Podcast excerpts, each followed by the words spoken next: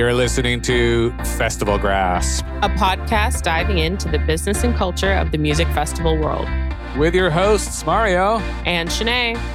Welcome, everybody, to the newscast. In this week's edition, breaking news Oregon becomes the first U.S. state to decriminalize all drugs. Beatport Reconnect teams up with mental health nonprofit on a 24 hour virtual music festival. German study concludes low to very low risk of coronavirus spreading at indoor gig. Illegal events explode across UK before new lockdown. But first, Live Nation reports 83% of fans are keeping tickets, but that they've suffered a 95% revenue drop from last year. Today, Live Nation, of course, is the largest live entertainment company. And in its Q3 earnings report that came out Thursday, it tried to have a positive spin. Unfortunately, with its second full quarter with almost no live entertainment, the amounts were quite ugly. The emphasis in the report is what will happen when concerts return, which it continues to project for next summer. The company says 83% of fans are keeping their tickets for rescheduled shows, which is good news. 95% of fans globally are planning on attending concerts again. And this is in a quote, the highest point of confidence since the start of the pandemic. It also claims that festival tickets on sale are pacing well ahead of last year, with the Electric Daisy Carnival in 2021 in Las Vegas selling out in less than 24 hours at higher capacity. It also pointed to Creamfields and Isle of Wight festivals in the UK, all pacing ahead of last year at this time, and its first sold out arena tour with 20,000 fans in New Zealand. Where business is headed back to normal, it says. However, financially speaking, today, as expected, the picture is not a bright one. The revenue this quarter plummeted from 180 million down from 3.77 billion. So that is where the 95% dive comes into account. However, drive in concerts and a limited return to live events boosted ticket sales about 180% to nearly 270,000. But that's a 96% drop as well from the 8.16 million sold in the same quarter last year. The figures are out. This is very, very dire. And I, wonder what you think, Shanae, about the, fact that a company like this, it's massive, runs a lot of festivals, namely Bonnaroo, which it last year bought in full. It had a remaining stake that was owned by Superfly Entertainment, but it, they bought them out. I'm wondering if they're able to survive this loss of income. It's really up in the air depending on how long we'll continue to be without this industry because you could say, you know, if things got back to normal six months from now, potentially companies like Live Nation would recover. But if we're prolonged in this pandemic and it could last another year or two years, we can't really say if any, really any company in this industry will survive. But I actually found it interesting. You mentioned that the company said 83% of fans are keeping their tickets for rescheduled shows. Now, Live Nation had updated their policy after COVID had hit in terms of cancellations because anything that was canceled or rescheduled prior to COVID was eligible for a refund. And now it's only when the tickets are canceled. For events that are rescheduled, a buyer could receive concert cash after they attend the new date. So they're kind of being incentivized to go to the rescheduled date. But they're not able to get a refund from Live Nation if the event has said we've rescheduled till next year. They've really changed their um, policies, not in the fans' best interest, in their own. So I found it interesting that that's the percentage of people who are keeping their tickets, but their policy dictates that they have to keep their tickets. Interesting how that all worked out. Well, this could be an acceptable survival mechanism that they're employing here. I would not like to see a large conglomerate like this fail in this case because uh, we know that most likely there's going to be a massive shakeup. A lot of festivals are not going to return and they'll have to probably come back smaller and possibly with new ownership. You know, for instance, if if we were festival producers and our company basically had to go under, we still retain those talents at running a festival. And all it would take would be for someone with money to come along and employ us and rebuild that festival for them with their money. Now, the company here, Live Nation, also emphasized it's making tremendous efforts towards the safe return of events and of course, they merged with Ticketmaster about 10 years ago.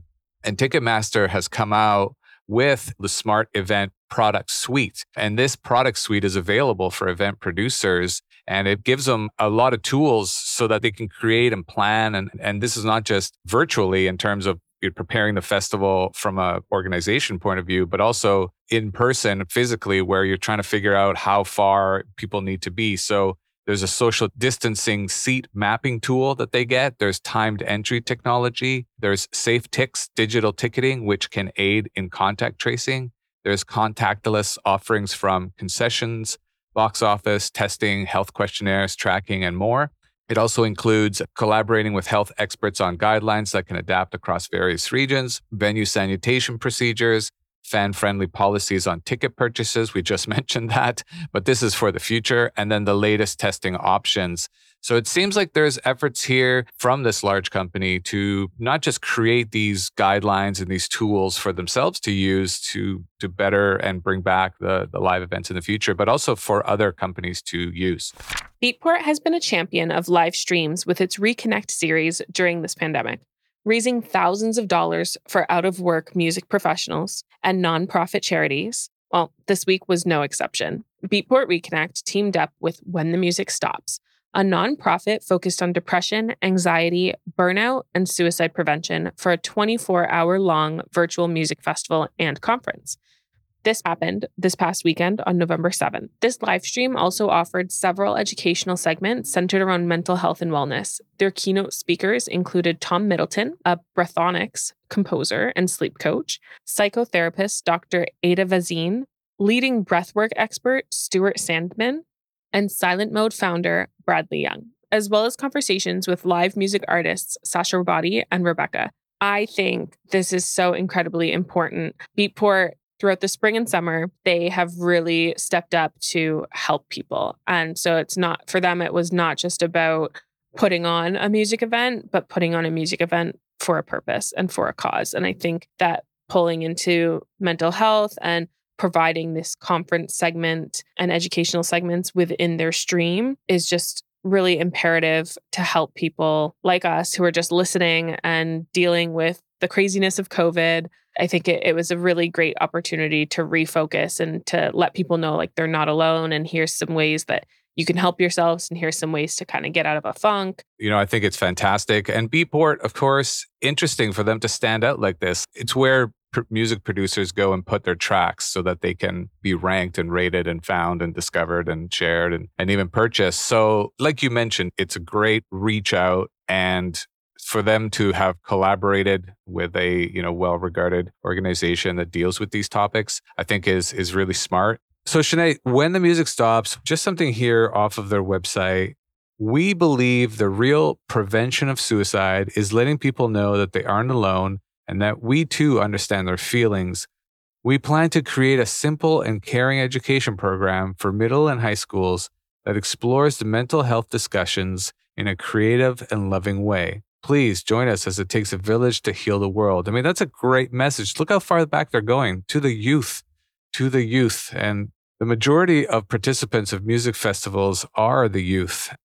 Let's just take the United States as an example of a first world country where one might not assume that mental health could be a huge issue simply because the quality of life is much higher, but one in five adults in the United States is impacted by mental health conditions, and that's roughly 47 million people.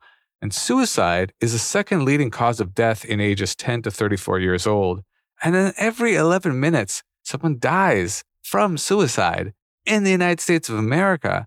Robb McDaniels here, the Beatport CEO, is quoted as saying, These are trying times for our industry. Now more than ever, taking care of ourselves, our minds, our well being, and the well being of others is truly vital. Mental health has been one of the most talked about topics in our industry for years, and this is a global topic that should continue to be discussed and destigmatized. Everyone at Beatport takes this topic very seriously and will continue to bring visibility to it. And I think it's just great to see that mental health support is becoming a reality and well talked about subject. And it needs to continue and it needs to keep growing because it's healthy and normal for human beings to discuss and communicate any mental health issues that they may have or that the people around them may have. And it brings us closer and makes us stronger. Definitely. I absolutely agree with that statement. I think It really does bring us together in moments like this. Be sure to keep tuning in weekly for our Music Festival newscast and subscribe to our Deep Dives, our bi monthly in depth topical discussion show with interviews and guests that will bring you insight and knowledge. Link in the show notes. German study concludes low to very low risk of coronavirus spreading at indoor gigs. So, a study into the transmission of coronavirus at indoor concerts has concluded the environment poses a low to very low risk to attendees of contracting the virus. Scientists from Halle University in Germany carried out the Restart 19 experiment across three successive gigs held by German pop singer Tim Bendzko in August. The team has now shared the results of the study, finding that transmission is low as long as attendees follow correct hygiene procedures and the venue limits capacity with good ventilation. The study recruited 1,400 volunteers who were pre tested for COVID 19 and had their temperatures taken. Participants were fitted with masks, a digital location tracker, and hand sanitizer laced with fluorescent dye to help scientists track surface contact. So the first three of the gigs simulated an event before pre pandemic with no safety measures in place. The second involved greater hygiene, and some social distancing, while the third involved half the number and each person standing one and a half meters apart or six feet. One of the team's researchers, Dr. Mikhail Gekle, said there is no argument for not having such a concert. The risk of getting infected is very low. Now, Shanae, ventilation, I want to emphasize, was found to be a crucial factor in limiting the spread of COVID 19. This is what the study concluded. What are your thoughts on this study seeming to say that indoor venue concerts and activities might be okay in the coming year? Yeah, I'm so glad you spoke about this, Mario. This is a follow up to this study that we mentioned in August. And so now they finally have the results, which is very exciting and promising for heading into the summer of 2021 this is a great opportunity if they can show with scientific data that there was minimal spread and very low risk then i don't see why we couldn't have events and concerts set up in a specific way because then at least we have something. And i know it's not going to be the same as a regular concert or a regular festival but it steps in a better direction than where we stood the summer of 2020. Absolutely. Now, there are a few variables here that this study doesn't really take into account. So we need to be aware of that when we talk about this in this sense. Dr. Gabriel Scally, president of epidemiology and public health at the Royal Society of Medicine, says that the results are potentially useful, but issued a warning that the context could be tricky to emulate at normal events. And one of the things that the study mentions is that if everything is properly done in terms of the distancing and the hygiene and, and even wearing a mask and all that kind of thing, and then there's proper ventilation, it does show clearly that the aerosoling of the virus particles through someone's mouth out into the air and into someone else's respiratory system is very low. However, what they were predicting was that during the intermission at a concert, and we're talking about you know venue concerts here as opposed to festival concerts because people come and go all the time. There's no real intermission. But at a concert in a venue when people went to gather get a drink talk amongst themselves get a little closer that's when transmissions probably would get higher. And it's really difficult to police that. And i think this is why even if this study comes out Shanae, I'm not convinced that it's going to. I'm, first of all, insurance companies are not going to lean on this and say, "Oh yeah, okay, no problem, we'll cover you." That's number one. So it's not a safety net for that. And then I also think that governments are going to have a hard time putting this into practice, or at least leaning on it in terms of allowing mass gatherings, because there's so many variables that you can't control. And I think the issue is there's a, if there's a lot of people in any one place and inhibitions are lowered for any reason, people tend to hug, make out, get close, talk, yell, scream, sing, and all those kinds of things are not what this study was trying to say are okay. so I just want to be really clear about all of that. I, I think it is nice to know I think for us personally, how this virus is transmitted and trans, and if we can do anything to protect ourselves and others. So I think in, in that sense, this is actually quite reassuring. But other than that, in terms of it giving us a bit more belief that events will come back in the new year as they were in the past, I don't think that's quite what's going to happen in this case. No, I don't think that things will go back to normal, certainly. I think that point that you've made, it's similar to the point and the argument that people make for going back to any industry, right? Going into restaurants that are fairly full and having to walk past people who don't have masks on if they're sitting at their table, or going to school and being around other students and the likelihood of somebody taking off their mask when they're not supposed to, or speaking really loudly, or whatever the case may be. There's always this added factor of potential risk. And of course, concerts will have those same added factors. Would you like to be on the show if you or someone you know is a journalist with a relevant article topic or can speak to a story we have covered? Please click or forward the guest sign up link in the show notes. We'd love to have you on. Don't be shy. Like what you hear so far? Make sure you never miss a show by clicking the subscribe button now. This podcast is made possible by listeners like you. Thank you for your support. Illegal events explode across the UK before the new lockdown. Their second wave of COVID 19 is about to hit them hard, and the Prime Minister is seeing to its prevention. But over Halloween weekend, there were three notable illegal events. The first rave took place near Bristol at a warehouse in Yate. Approximately 700 people attended. Police arrived around 10:30 to break up violence on the Saturday night, and attendees actually threw lit spray cans and bottles at officers in retaliation. The officers arrested eight people, including a man in his 30s rumored to be the event organizer, seizing all of his music equipment. The second rave took place on a farm near Wigan. Police raided this event at 8:45 p.m. on the Saturday night after the property owners notified them. Attendees slashed several police vehicle tires in retaliation. Authorities arrested a 26-year-old man for suspicion of not providing personal details for a fixed penalty notice, and they arrested a 36-year-old man for possession of class A drugs. The third rave took place in London at the disused Hampstead police station, where 800 people attended. But that's not all. Two people were hospitalized at a rave in Essex. Another man from a rave at a warehouse in Poole also went to the hospital. The Metropolitan Police reported 10 more unlicensed music events on Halloween night. What does this all say? Well, I think this is a big reminder to people that if you're choosing to participate in something illegal during COVID and to ignore the lockdown and ignore the social distancing rules, you have to be aware that so much more could happen. And in these cases, I'm sure many of those people were not expecting things to get violent and expecting police raids or very violent scenarios.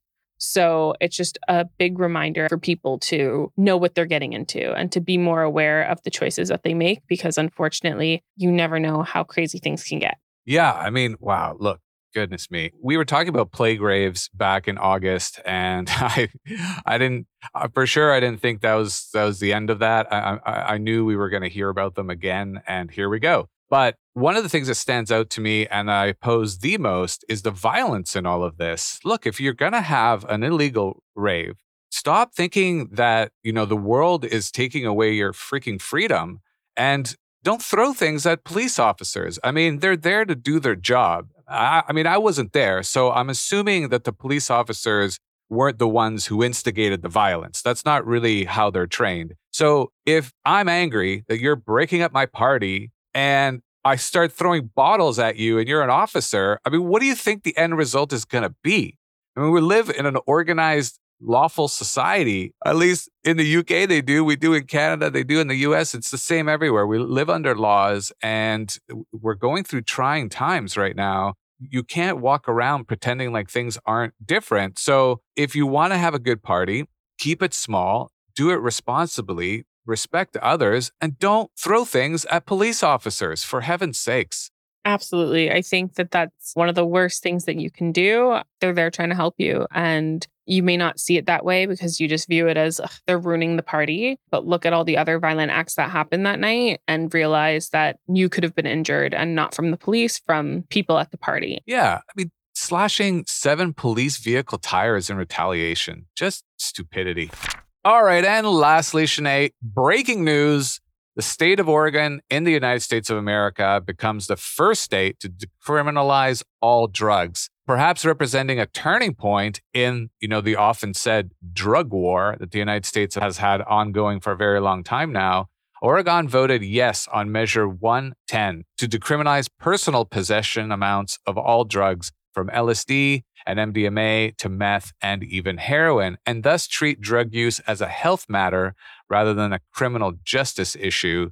With 52% of the precincts in Oregon reporting at the time of publish, the measure was leading big, with 60.7% of Oregonians having decided in favor of the historic policy to 39.3% opposal. It's surreal. It's so exciting, says Janie Gullickson, executive director of the nonprofit Mental Health and Addiction Association of Oregon, and one of the bill's three chief petitioners. A paradigm shift is about to happen regarding stigma and even the self stigma we put on ourselves, she said. Now, Shanae, Oregon is a drug saturated state. It grows huge fields of cannabis it has pioneered marijuana reform and hosts music festivals swirling with psychedelics and empathogens. And empathogens is the category of drugs that an MDMA would be under. At the same time, Oregon has one of the highest rates of people who need drug addiction treatment but can't get it. It also just voted to legalize psilocybin in therapeutic context. And that, of course, is the active ingredient in magic mushrooms. Now, under Measure 110, folks caught with small amounts of any drugs will no longer face courtly battles, jail time, or smears on their criminal record. Instead, they'll just be slapped on the wrist with a civic infraction and a mere $100 fine, almost like a speeding ticket. So instead of mandating abstinence or shaming people who use drugs, Shanae, these treatment hubs will make an assessment and connect people to the services they need, whether that's housing, mental health care, drug education, naloxone, rehab, or even if the person so chooses, nothing at all. The goal is to get people into a healthy relationship with substances by helping them rather than punishing them. I think this is brilliant. I think it's another step in the right direction. And I think more states and more countries need to follow suit because I don't know what's worse than somebody who has a personal amount of drugs on them and who's dealing and struggling with their own addiction going to jail and going to somewhere where their mental state deteriorates and the only thing they look forward to is more drugs and that addiction because that's what they turn to for freedom of their situation. And of course, that's not everybody, but I think that this is very important. And decriminalizing drugs is not the same as legalizing drugs. This government is not saying everybody you should do drugs now because that's we're allowed to. They're saying that if you do and you're caught with a personal amount, it's clear your intention is not to sell them, then here's a fine because you shouldn't be doing drugs, but we're not going to punish you for that. And I think that that's really, really, really important, especially for people in poverty who are growing up and making certain choices and being around a certain world. It's giving them those hopes that they can move forward. Yeah. And like you mentioned, you're totally right. This isn't saying that it's endorsing, it's supporting, it's championing, it's encouraging the use of drugs. No, it's support mechanisms rather than punishment mechanisms, which is really, really important. And obviously, you know, driving while you're high is still an offense and you get punished for that. And if you're the drug dealer or the pusher, you could also face criminal charges for that still. So this is only about the individual who has a personal amount. They're not selling it to anyone else and they're not going to get punished and thrown into jail for it. I think this is clear evidence of civilization evolving in the right direction. The war on drugs didn't work. It spent way too much money. It's caused a lot of death all over the world. And, you know, we just need to look back at 2001 when Portugal decriminalized all of drugs. Now, that's almost 20 years ago all the evidence shows that the experiment had been a huge success. Drugs had declined over those years among young people in Portugal, and the death rate is five times lower than other European averages and 115th of America's death rate when it comes to drugs. And so in Oregon, they're saying that they're following the lessons that they learned from Portugal by studying the evidence that they saw from there. And they're trying to make Oregon as Portugal as possible. I also want to say one last thing, Shanae, and that is that I know that at music festivals, there are, I, w- I would call them temptations, but there's, there's excitement to experiment with psychedelics, with empathogens, with marijuana, with some other substances, whatever they may be. Oftentimes, if you get them from the right source and you have them tested at the festival and their quality, you're gonna find you're not you're not gonna run into crack cocaine, okay, at a music festival, and you're not gonna really run into meth either, which is particularly eh, or heroin. They're they're they're highly addictive, and we're gonna go into this in the deep dives. What I'm trying to say is that if you're a young person who wants to go to a festival, have a wonderful time with your friends, and you want to try something, you make sure you test it. Then, unfortunately, later you find that for you, even though you only tried it once or twice and it was a clean experience, that you find some sort of dependency on it based on your own, you know, biochemical makeup and the interaction you had with that drug. That should not be something that you're then punished for. There are many traps that we can run into in our lives and we need to know that sometimes we can go around just like a child in a house and bump ourselves into corners. We just hope that the parent put a little bit of rubber there so we don't poke our eye out. Just the overall philosophy of this is really, really powerful. And I think it's going to it's going to lead to less death, which is what we want. Harm reduction. Harm reduction. Well, thanks everyone for joining us on another week's Festival Grasp. Make sure to subscribe on Apple or Google Podcasts, Spotify, or via your chosen podcast collector so you'll never miss us talking into your ears again. And while you're at it, if you find value in what we are discussing, rate us on Apple Podcasts. It's like telling a friend about it, but better. And it gives us a chance in that big old world out there. I know we're just getting to know each other, but come on, show us some love. We're here for you, you're here for us. So let's do this thing. To sign up as an expert guest on the show, to leave us a question or message, or to jar tip your support, follow the appropriate links in the show notes. Be sure to keep tuning in weekly for our Music Festival newscast and subscribe to Deep Dives, our bi monthly in depth topical discussion show with interviews and guests that will bring you insight and knowledge. Link in the show notes. This podcast edited by GBA Recordings. For me, Mario. And Shanae. See you next time. Bye.